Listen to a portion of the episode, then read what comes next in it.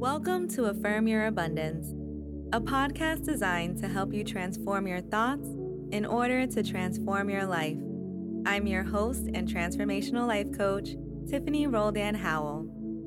And if you haven't already, subscribe now for new affirmations every Monday morning. I'm excited to be on this journey with you, so let's get started.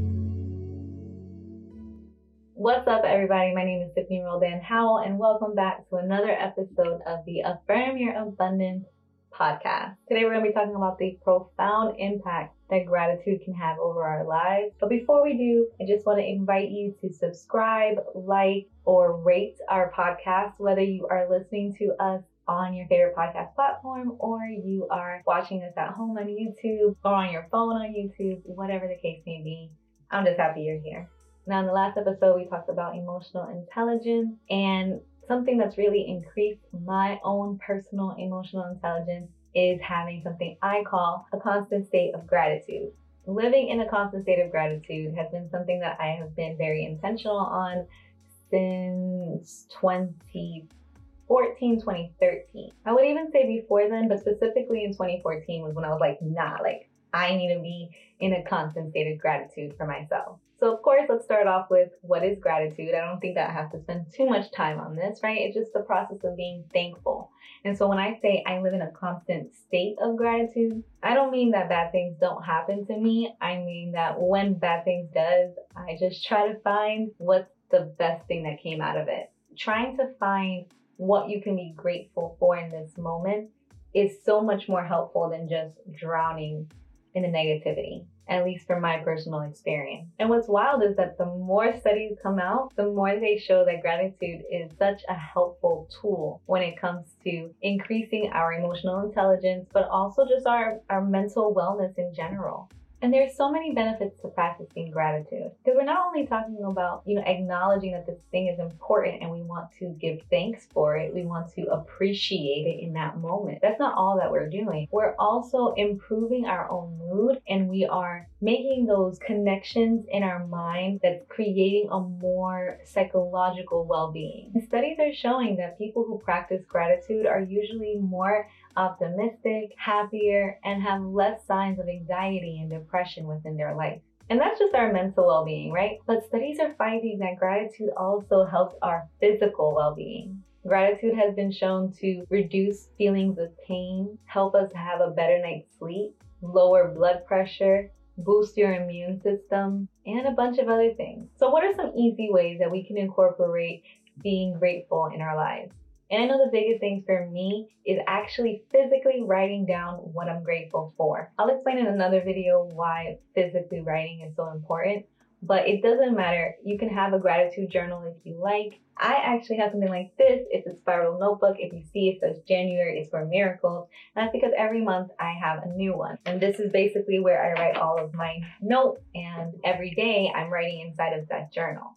So every day I'm writing three things that I'm grateful for. So it doesn't have to be specifically in that journal, because if I was writing in a different journal for work on my calendar or something, I would just write three things that I'm grateful for. The process of before starting my day or starting something really big, just giving thanks to three things has really helped me with my personal wellness journey, and also like my overall view of my life in general. And I believe the things that are holding us back from really living in a constant state of gratitude is that we think too hard. You think you have to be grateful for something huge and, and magnificent, which is great. You can be grateful for those things too, but express gratitude for the smallest thing possible. Express gratitude for waking up in the morning. Express gratitude for the sunrise. Express gratitude for the way that the sun shined on you when you're feeling like the cold breeze of the winter weather. Expressing gratitude should be natural. What are you grateful for in this moment? Like right now, in this moment, I'm grateful that this light is actually working and this camera's working, and I'm praying that you hear me clearly because the mic is, we're having an issue. So you see, it's not really what you're expressing gratitude for. It's just the fact that you are connecting yourself with the highest level of frequency. So whether you're somebody who just is looking at science and studies, gratitude is your friend. Or if you're somebody who's very spiritual, then gratitude is your friend. Either way, being in a constant state of gratitude can dramatically improve your life. Once again, this is a lot easier to say than it is to do, but when things are not going your way, trust in the fact that there's a reason for it and find what you can express gratitude for instead. I know when it comes to my grandmother, it's something that's very painful for me. It's really hard for me to find how I can be grateful that she's not here. But the truth is, I'm not grateful that she's not here, but I am grateful that she's not in pain. I am grateful that she was there for me throughout my entire life up to this point. I'm so grateful that I had this time to share with her and that she knew she was loved down to the very last day. Again, very hard to do, but beneficial for my mental well-being. So let's affirm our abundance and our gratitude together. Allow yourself to close your eyes if you feel safe enough to do so. Get into a comfortable position. If you're driving, then please just listen to the truth behind the words that we say and repeat after me. I live in a constant state of gratitude.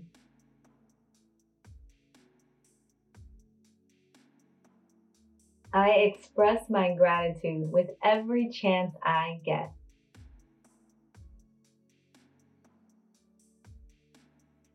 I trust that everything is working for the good of all.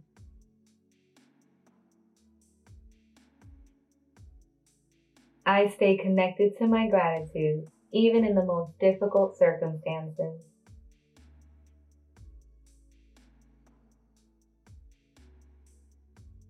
In this moment, I am grateful to be grateful.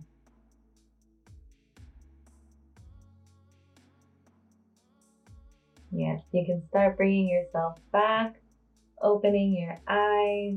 And how was that for you? Listen, that last affirmation, it, if you don't understand it, be, be grateful you don't. Because sometimes when you're in such a dark place, you can't even feel gratitude. So if that's where you are now, I hope this brings you a little comfort knowing that you don't always have to stay there. You can feel grateful for things again. We have to just start small. Please let me know in the comments below what you thought about this episode. How do you express your gratitude? And what were some of your favorite affirmations? Or what are some of your favorite gratitude affirmations that we didn't go over today? I want to hear them all. As always, I love you. I appreciate you. And I pray that you stay well. See you in the next one. Bye, guys. If you're interested in receiving daily affirmations, learning more about my exclusive coaching program, or getting your hands on my latest book, check out my website, affirm your abundance dot com. I'll see you there.